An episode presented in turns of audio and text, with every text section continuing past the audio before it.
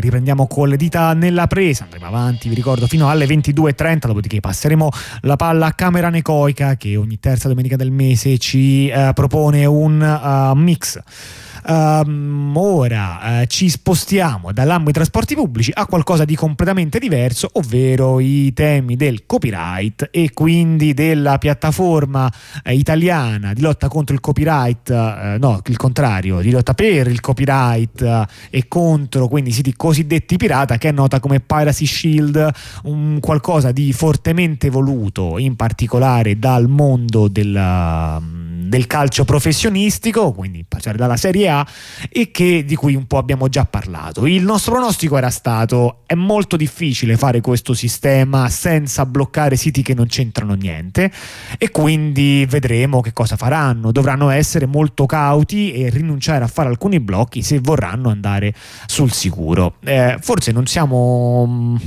non siamo calati nella realtà cioè l'avevamo capita la questione tecnica, però in effetti l'apprendimento tecnologico noi lo facciamo, è dalla realtà che risultiamo ancora un po' distaccati, mi sembra. Sì, diciamo, vabbè, ci siamo abituati. Sì, anche chi ci ascolta forse lo è. Eh, perché quello che è successo è che semplicemente hanno bloccato anche cose che non c'entravano niente. Vabbè, questo diciamo. A chi lo, tocca, anzi ingrugna. Eh, questo diciamo, era una cosa che noi avevamo detto diciamo, poteva succedere. Noi, l'avevamo detta in positivo, cioè sì, senso, esatto. ah, non la possono fare questa cosa. Perché se la fanno succede eh, il patatrack. In realtà hanno fatto il patatrack, Ma nel sì, senso, adesso hanno affrontato liberamente eh, diciamo, le conseguenze di quello che eh, di quello che era stato scritto, cioè nel senso che eh, il sistema effettivamente fa un controllo non è, non è completamente. No, fa, fa, fa, dei controlli. Fa dei controlli, quindi fai, controlla.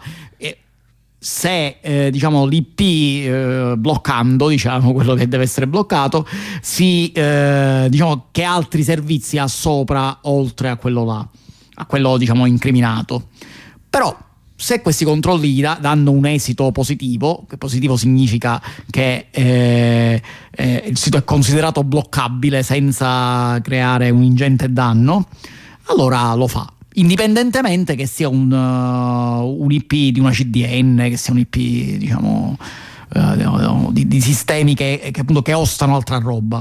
Eh sì, perché il, l'unica cosa che viene fatta per decidere se un sito è bloccabile è capire in qualche modo sono fatti una lista di servizi che non vanno danneggiati e da cui, come immagino io, ricavano una lista di IP che non possono essere danneggiati e poi semplicemente quando arriva una richiesta di IP controllano se si trova o no dentro, no? Se, se, il, se, i due set di IP hanno un'intersezione nulla cioè, oppure no. Cioè, per intendersi, se il vostro sito è quello che so del comune di Roma, se, se, è il, il, sito del comune di Roma o delle poste o uh, della, di una banca nazionale, un'importante sala giornalistica, giornalistica. Stanno sullo stesso IP del, eh, dell'IPTV diciamo che, eh, eh, che stanno perseguendo questa non viene bloccata. Esatto. Se invece di starci loro ci sta il sito, il sito, della pizzeria, il sito della pizzeria o il sito di un comune che non, eh, di, di, di 300 anime che nessuno sa che cosa cioè, che,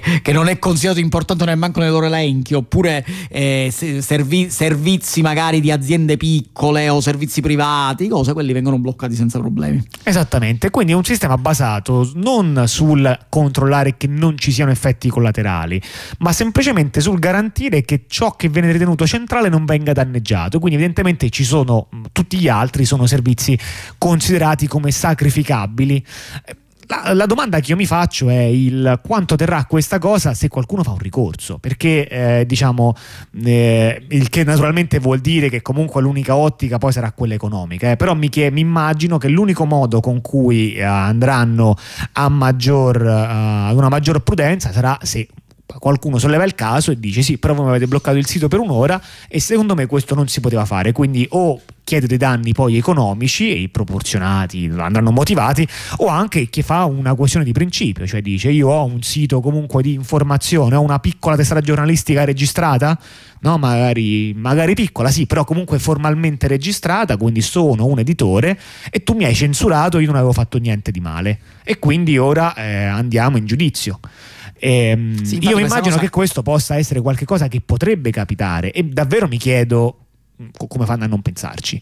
Ma diciamo io penso che probabilmente questa cosa eh, ci abbiano pensato, ma siccome il danno economico che eh, ovviamente è proporzionato, deve essere in qualche modo proporzionato, magari hanno pensato che appunto i siti più piccoli eh, per loro è pure difficile eh, diciamo, valutare il danno economico che un oscuramento di, di, di, di eh, diciamo, temporaneo possa Beh, C'è il danno economico, però c'è anche il danno prettamente, diciamo, di tipo no, morale di diritti. Cioè, comunque, se, ah, io, cioè, se, io, ho il mio diritto no, alla mia, a diffondere la mia opinione, il fatto che io sarò censurato senza un valido motivo. Non... Ma infatti è più questa la questione. Cioè, nel senso, si potrebbe finire in giudizio per una cosa del genere e questo potrebbe, diciamo, smontare il, il problema. Però lo smontaggio del problema comunque sarebbe una cosa lunga nel tempo non, bre- no, non, eh, non immediata. Quindi, diciamo, anche qua. Eh, siccome l'idea è sempre quello che ci hanno in mente è sempre il campionato di Serie A, sì. eh, diciamo se questa cosa dura abbastanza da, ehm, da proteggere il campionato di Serie A e poi se ne inventano un'altra, allora gli sta pure bene. Certo. Cioè, questo è uno di quei, di quei, uh, è uno di quei casi in cui eh, delle norme, delle, dei decreti, delle leggi, vengono fatti pur sapendo che sono sbagliati. Perché, esempio, esempio diciamo, principe che c'è in Italia su tutti, la legge elettorale. Certo. Quando fecero la famosa legge elettorale si sapeva benissimo che la legge elettorale era incostituzionale, semplicemente interessava che alle elezioni successive si applicasse quella legge elettorale. Ma poi questo ovviamente, eh, diciamo, se tu la fai poco prima, il tempo che si fa un giudizio passano mesi e mesi, quindi diciamo in realtà hai raggiunto il tuo obiettivo. Anche qua questa cosa evidentemente ha dei grossi problemi, ma siccome lo scopo era salvare, le, salvare eh, il calcio, sal, salvare i soldi delle trasmissioni del calcio. Vabbè, adesso la vedi così. Sì, pure che, pure che ti, eh, diciamo, fai una cosa che poi da, al primo, appena finisci in tribunale la prima volta cade come un castello di sabbia, non, diciamo, secondo, me, secondo me ci hanno proprio ragionato che va bene così Beh sì, anche se questo il campionato però lo fanno ogni anno, quindi comunque vorranno qualcos'altro anche per il prossimo anno. Però eh senz'altro vabbè, è vero che così poi uno intanto crea il precedente e poi, e poi vede, no? In, uh, sicuramente quello dici tu ha qualcosa di vero. Fatto sta che da SP Tech, la uh, startup innovativa collegata allo studio legale Previti, così la definisce Wired, eh, magari, magari, sono innovativi, io questo non lo so, eh, pa, dicono, in realtà, in realtà dicono il contrario, cioè negano, dicono Agicom per ogni segnalazione richiede una prova che dia dimostrazione dell'illecito, quindi il detentore del copyright che va a fare una denuncia deve dare una prova e non si fermano allo screenshot, e cioè vanno a dare dimostrazione tecnica dell'illecito avvenuto e del fatto che il contenuto sia univocamente destinato a quel tipo di attività illecita. Quindi secondo loro la richiesta è che venga bloccato solamente quando ehm, c'è un, una, come dire, quando l'IP è soltanto per attività illecite e non altre attività illecite. Infatti continua l'intervista e dice un server potrebbe contenere diverse attività, per cui se è necessario a monte fare un'attività di indagine tecnica che dia dimostrazione che quel server sia utilizzato esclusivamente per quel tipo di attività.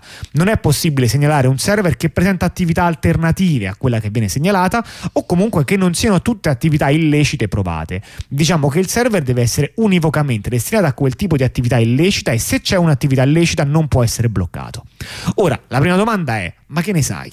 Cioè, quale tecnica ti permette di sapere se un, un server quali altre attività contiene? Perché io questo, francamente, da un punto di vista tecnico, non so davvero come sta in piedi. Cioè, un server potrebbe rispondere a tan- dato un indirizzo IP, se si vuole sapere tutte le attività, ovvero anche soltanto tutti i siti web che lì sono contenuti, co- questa cosa è virtualmente impossibile o più praticamente diciamo richiede un tempo intrattabile in mezz'ora sì. perché? perché l'unico modo per saperlo è provare a chiedergli tipo ma tu servi il sito aaa.com no? e invece servi il sito aab.com glieli provi tutti quanti e quando hai esaurito lo spazio dei nomi quindi diciamo tutte quante le stringhe di caratteri lunghe diciamo no da una a 200 caratteri, allora potrei dire no, ora lo so, quel sito uh, su quell'IP c'è un solo server. Ma questa è un'attività francamente intrattabile, quindi mh, mm, non vedo bene come questo possa essere possibile. Certo, si può andare per meccanismi euristici, che forse è quello che stanno facendo, e dire vabbè, ma io prendo la lista dei 10.000 siti più importanti in Italia e controllo se questo sito è tra quelli. Allora questo sì, questo uh, diventa un problema trattabile, però non è la stessa cosa. Questo non vuol dire che se c'è un'attività illecita non può essere bloccata. Ehm...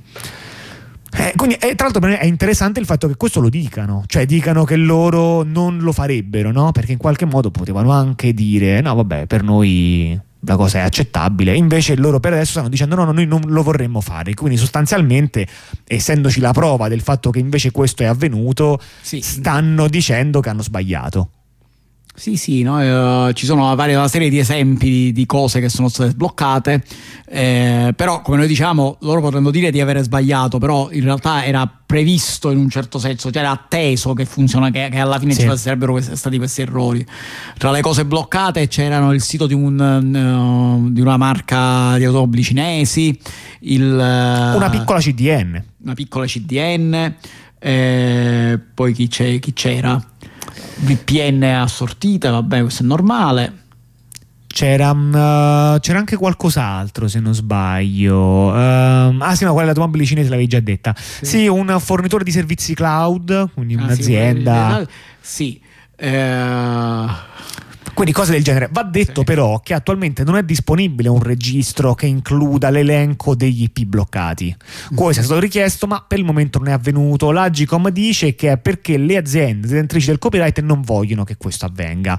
Eh, ora io non lo so se questo, no, come dire, mm, se è perché loro non vogliono e comunque non so perché mai il loro parere dovrebbe essere quello fondamentale. Certo, cioè comunque ci sono delle leggi. Ci, sono, e, ci, ci, sarebbe l'accesso agli atti, quindi diciamo, se, e, loro, se loro fanno una cosa del genere comunque un atto eh, avente valenza legale, ci dovrebbe essere una normativa sull'accesso agli atti. Eh sì, a meno che non ci siano, diciamo, poi che questo possa essere detto, no, beh, ve lo diciamo, però tre ore dopo, per motivi, no? no più però per la caratteristica dell'evento sportivo, questo potrebbe essere comprensibile. Però questo aiuterebbe comunque moltissimo a poter avere un'analisi a posteriori, magari, magari... sì, ma un posteriore tipo il giorno dopo esatto. e capire ma voi quanti siti innocenti avete bloccato esatto. e fare un'analisi eh, posteriore. Eh, magari è proprio questo che non si vuole eh, sapere. Diciamo che lo, loro eh, su questa cosa l'unica cosa su cui possiamo dire è che ci basiamo sulle cose stesse che hanno detto loro del, di quanti siti bloccano. Sì, però loro ci dicono quanti IP bloccano e eh, per adesso ci dicono che ne hanno bloccati 528.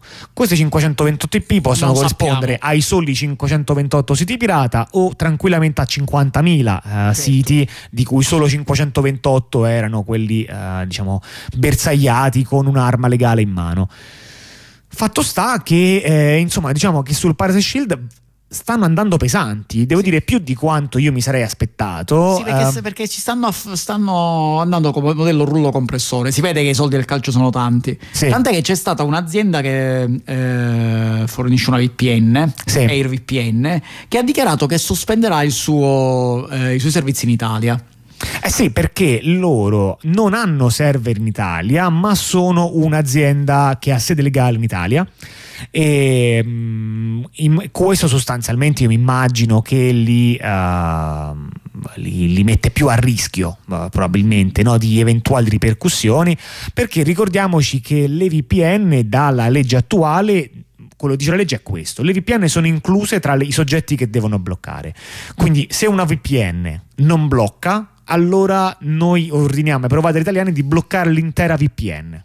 Okay? quindi VPN anche molto famose, o implementano le regole specifiche del, uh, della legge italiana e quindi partecipano all'accordo Privacy Shield, o la minaccia è quella di bloccarle. E ehm, sostanzialmente, quindi, diciamo, no, uno potrebbe dire, vabbè, perché non aspetti che ti bloccano prima di farlo?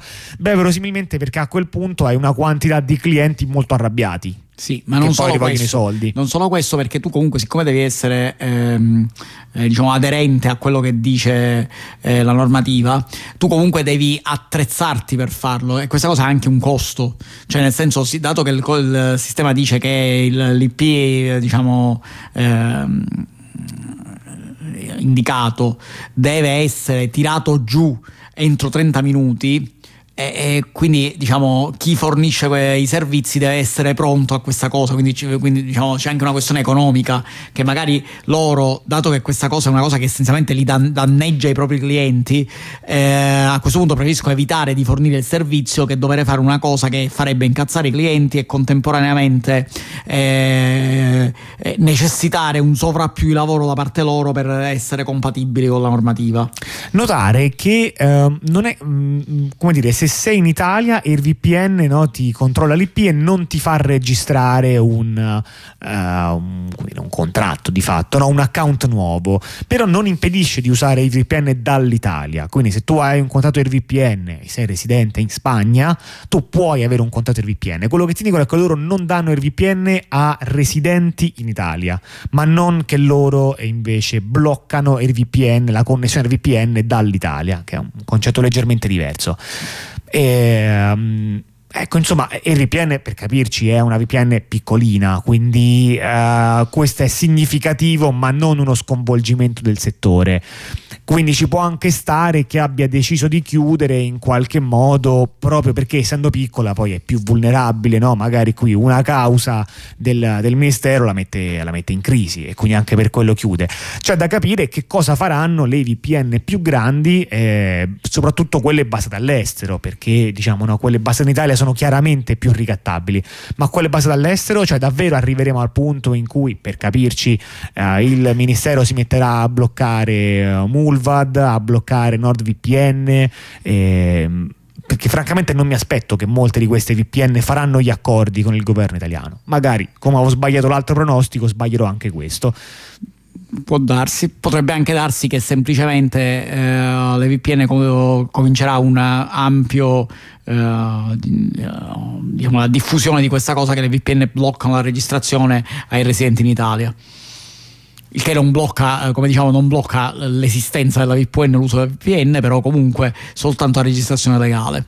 Quindi potrebbe succedere questa cosa e semplicemente le VPN di Italia diventerebbero una qualche cosa a cui devi accedere eh, sfruttando diciamo account es- eh, stranieri.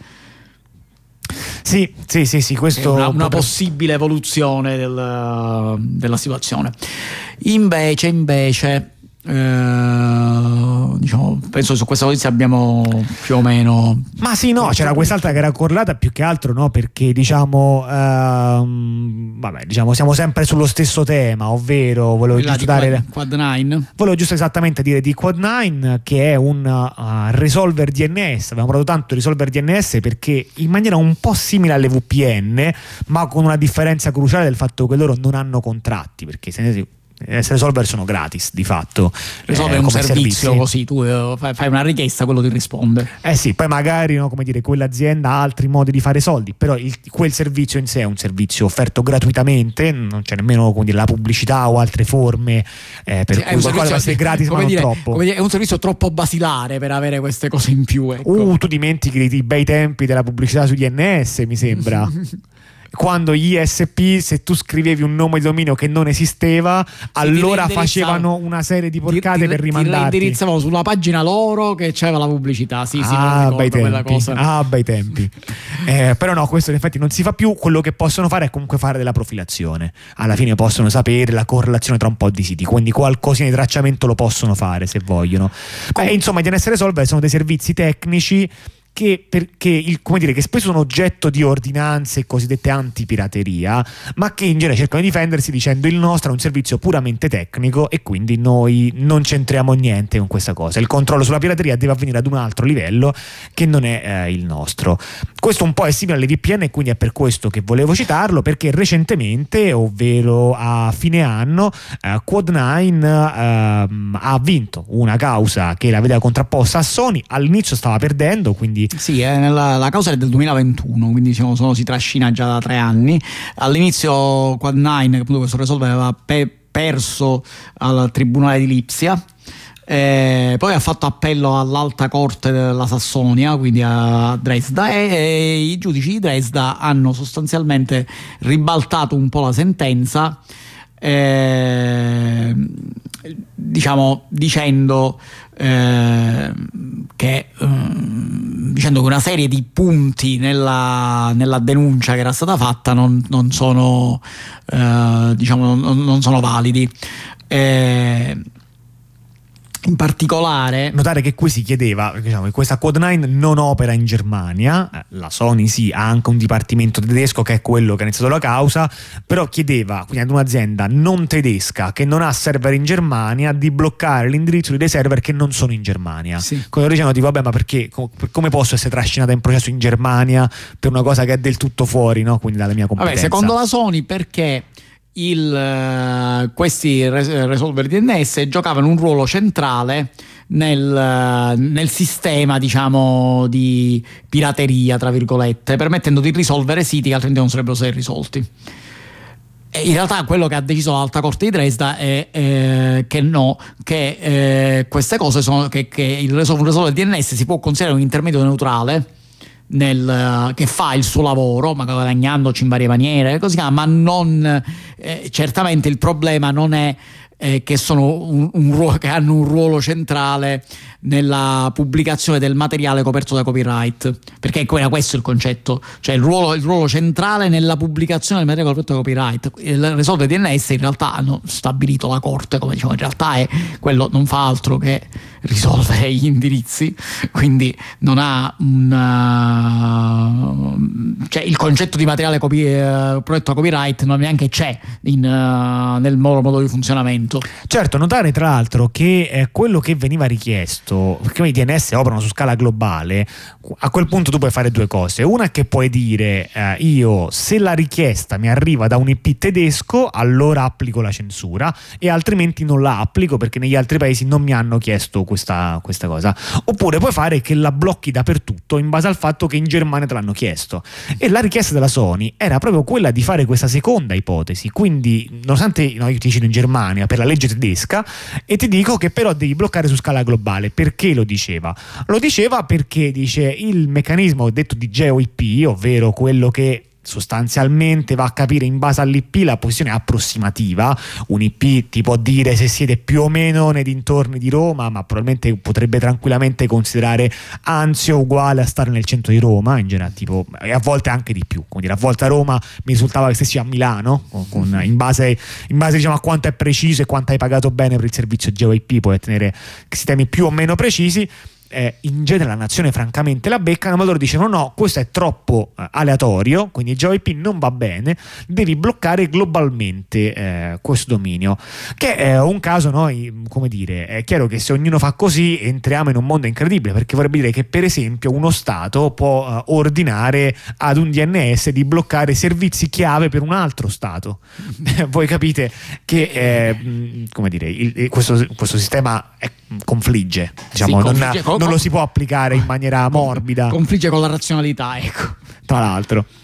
Eh, comunque dico, alla fine, eh, diciamo, tutto quello che era, tutto quello che erano le accuse sono eh, principali, sono saltate eh, è stato stabilito che appunto eh, da, eh, dato che eh, i servizi di intermediazione questi servizi di, inter, inter, di intermediazione non, no, eh, non, sono quelli che iniziano la procedura di violazione del copyright né hanno un ruolo eh, particolare quindi non sono, non sono, colpevoli. Senti, io faccio un rapido cambio di scaletta, visto che ci mancano soltanto 5 minuti e poi andremo in onda la prossima trasmissione che è Camera Necoica, unisco subito l'ultima notiziola che c'era rimasta e facciamo un tutt'uno. Ehm, la notizia è questa, Air Canada aveva un chatbot, quindi uno di quegli assistenti virtuali che raramente capiscono quello che gli dite e, no, sul proprio sito, come modo essenzialmente voi direte per pagare eh, di meno eh, risparmiare sul costo degli operatori umani. Eh, una persona l'ha utilizzato ehm, e voleva sapere al volo, cioè che è successo? Gli è morto un parente e voleva sapere se Air Canada aveva una tariffa per, uh, scontata per, per, prendere l'aereo quando ti muore un parente, che in effetti ha.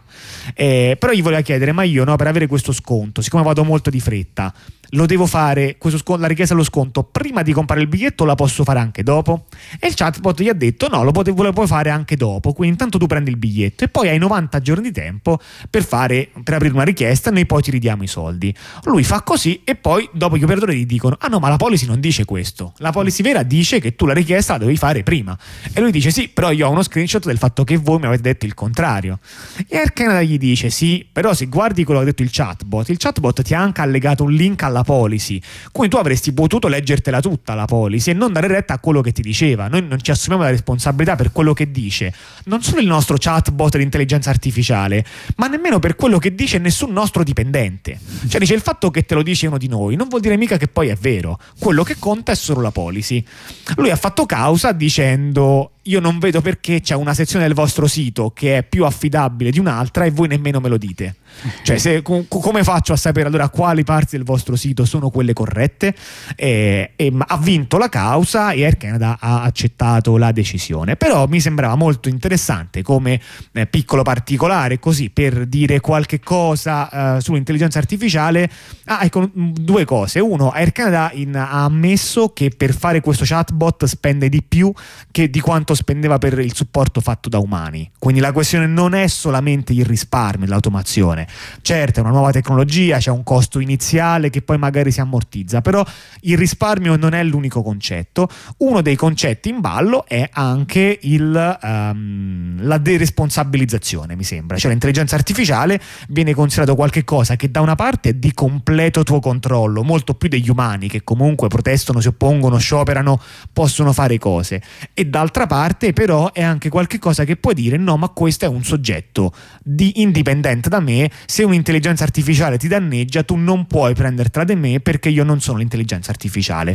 Questo mi sembra una tendenza che non è vera solo di questa tecnologia è qualcosa che tanti pezzi della società cercano sempre di fare, no? con dei setup diciamo, legali, amministrativi, no? scatole cinesi con cui poi dopo alla fine dici che non c'entri più niente con, ehm, con quello che poi di fatto hai fatto col, usiamo con un'altra la mano destra con la sinistra sì, esatto. ehm, e, e mm, l'intelligenza artificiale in questo mh, mm, aiuta eh, sicuramente Infatti, quindi diciamo attenzione a queste cose perché questa cosa non varrà certo solo per Air Canada, ma. Uh, oh per, no, certo. Per, è uguale, uguale a quello che avviene quando no, dire, l'intelligenza artificiale decide quali persone vanno perquisite no, o vanno fermate. Dopo la polizia dirà che il fatto che l'ha fatto solamente a persone nere non è perché sono razzisti, perché loro mica l'hanno deciso loro, l'ha deciso l'intelligenza artificiale. artificiale. È un modo appunto per uh, fare sì che, eh, che, questa cosa venga vista come altra. Tra l'altro questa cosa cozza pesantemente con i vari tentativi che ci sono stati, per esempio, di, di, eh, di mettere il copyright su cose fatte con immagini o lavori o robe fatte con l'intelligenza artificiale. Perché appunto si, ha, si, si assiste a un tira e molla tra eh, chi dice l'intelligenza artificiale è comunque un soggetto e chi dice no, l'intelligenza artificiale non è un, so- un, soggetto e quindi non può fare una determinata serie di cose. Ora pare che a seconda se il problema sia appunto deresponsabilizzare, cioè a seconda di dove il problema sia non perdere o fare soldi, ass- quello che massimizza i soldi che fai o ti permette di non perderli è la scelta giusta, indipendentemente se poi le cose cozzano con la diciamo con l'alternativa. Per cui l'intelligenza artificiale viene considerata un soggetto se eh, gli puoi attribuire una colpa mentre eh, non viene considerato un soggetto se c'è il rischio che perdi soldi perché c'hai una cosa fatta con l'intelligenza artificiale Va bene, abbiamo fatto una bella corsa per, uh, per finire in tempo, eh, anche se in realtà adesso ci metteremo qualche minuto a mandare in onda la trasmissione perché sembra esserci stato un, uh, un leggero errore che noi non avevamo previsto. Eh, vabbè, ma allora potremmo continuare con altre 47 notiziole. Potremmo, ma in realtà non ce l'avevamo preparate. No, infatti. Quindi. quindi. al massimo andremo con un brano musicale finale e la trasmissione inizierà con uh, qualche minuto di ritardo, ma suppongo proprio pochi. E e um, niente, quindi a presto risentirci, quella che avete sentito è l'edita nella presa, se vi è piaciuta sostenete Onda Rossa che uh, permette ad approfondimenti come questi e anche a quelli migliori di questi di, um, di trovare uno spazio nell'etere.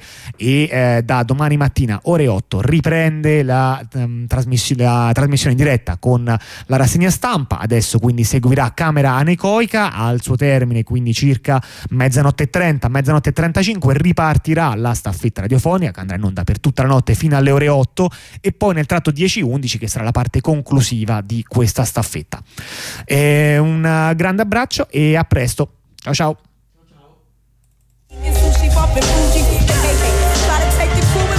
ciao.